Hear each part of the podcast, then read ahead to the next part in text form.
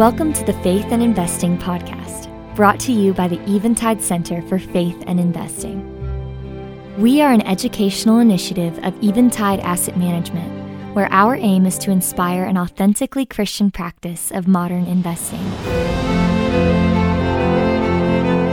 This podcast features conversations with thought leaders in the space of faith and investing, and also functions as an audio digest of the articles we feature in our online journal at faithandinvesting.com.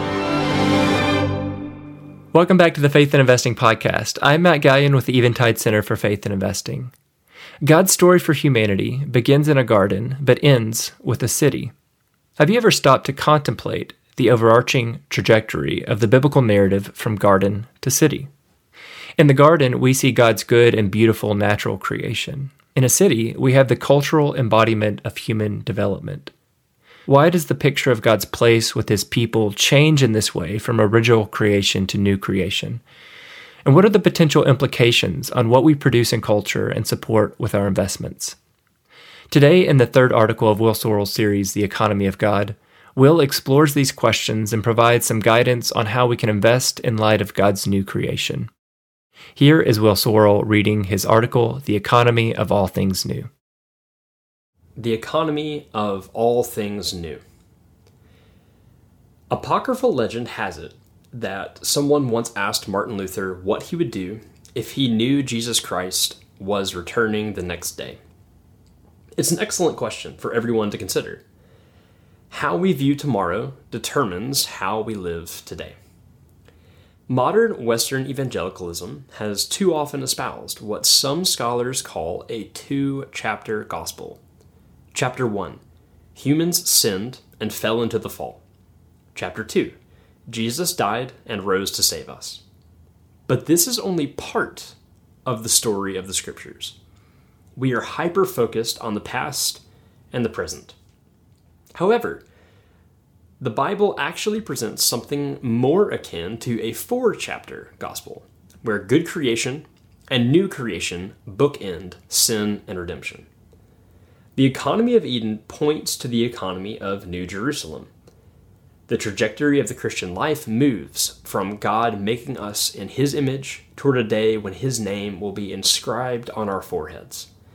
In other words, we were made to look like God, and He's making us to look like Him again. The Spirit of God accomplishes the sanctifying work in us in real time and real space. He moves our hearts and our will our desires and our dollars away from the economy of Babylon and toward an economy of creativity and integrity. The New City. Wendell Berry, an agrarian poet, essayist, and novelist, has a collection of novels centered around Port William, a fictional town based on his home in rural Kentucky. His characters overlap from book to book, they learn, suffer, work, grow, and belong together. They see their community as a holy membership. So, when in Hannah Coulter, the narrator muses on the return of Christ, she adds a bit of color to John the Revelator's words. She imagines, quote, a new heaven and a new earth and a new Port William, coming from heaven adorned as a bride for her husband, and whoever has known her before will know her then. End quote. Have you ever considered what your city will look like when it's made new? I grew up believing that the world ending fire, to borrow another phrase from Berry, in 2 Peter 3 was one of destruction. But the more I read and the longer I live, the more I believe it's one of refinement. To put it another way, God is making all things new, not all new things. We must remember that we are moving from a garden to a city. God created us in a garden to work and keep it, and He created us for a city, one with gates, vineyards, jewels, cuisine, and homes. We will be a people, a membership, in a place that's the very presence of God and we will be exchanging with one another relationally, spiritually, and spatially. Simply put, the difference between a city and a garden is the complexity of the economy. We should expect our work and our investments to grow in scope, efficacy, and beauty. Investing today in light of new creation. This fundamentally changes the way we invest today. Unlike money itself and our desire to hoard it, our investments will not burn up in the end. Investment is an act of ownership, one of blessing a company's product or service as desirable and necessary, one of validation and approval of the business's process and philosophy.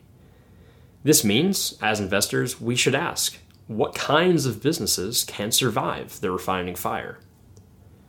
First, we are wise to consider which product offerings and operational processes will not be present in God's presence.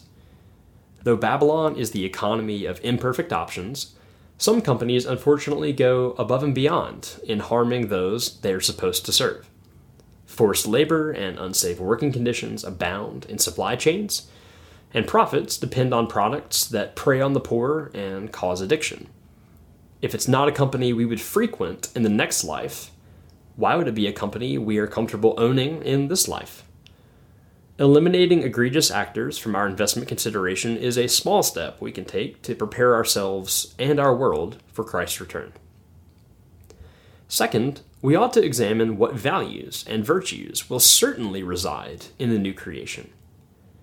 Reflecting their maker, who is a healer, provider, and innovator, there are companies all across the world committed to solving under researched medical ailments, paying employees more than enough to thrive, and establishing educational centers for underprivileged youth.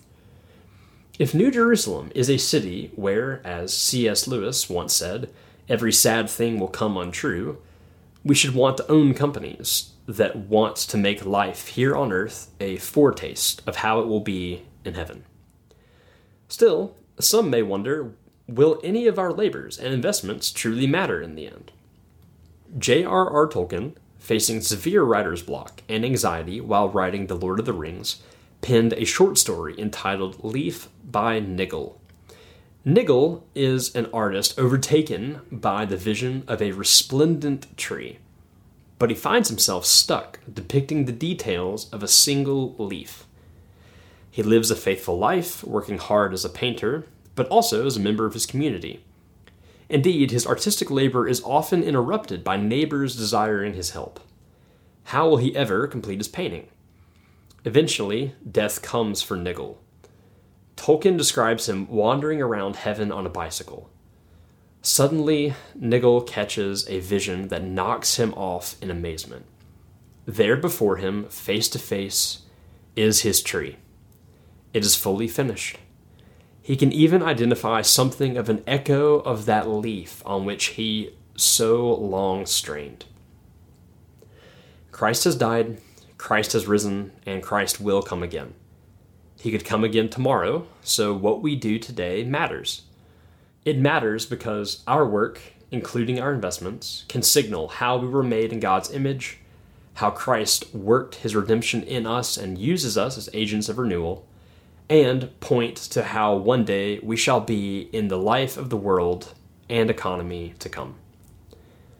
With eyes fixed toward the new creation, Martin Luther could answer his friend's question with ease. If Christ were returning tomorrow, he said, I would still plant a tree today. Thank you for listening to the Faith and Investing Podcast. If you enjoyed this episode, Please be sure to subscribe, share with a friend, or rate and review us on your podcast app of choice. Your rating and review allows more people to discover helpful resources on faithful investing. To find out more about the Eventide Center for Faith and Investing, visit us at faithandinvesting.com.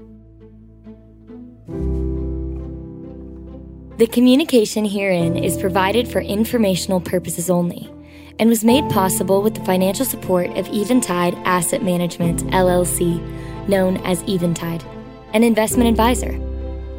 Eventide Center for Faith and Investing is an educational initiative of Eventide. In some cases, information in this communication may include statements by individuals that are current clients or investors in Eventide and or individuals compensated for providing their statements. In such cases, Eventide identifies all relevant details of the relationship, the compensation, and any conflicts of interest within the communication which can be found at faithandinvesting.com. Information contained herein has been obtained from third party sources believed to be reliable. Statements made by ECFI should not be interpreted as a recommendation or advice pertaining to any security. Investing involves risk, including the possible loss of principal.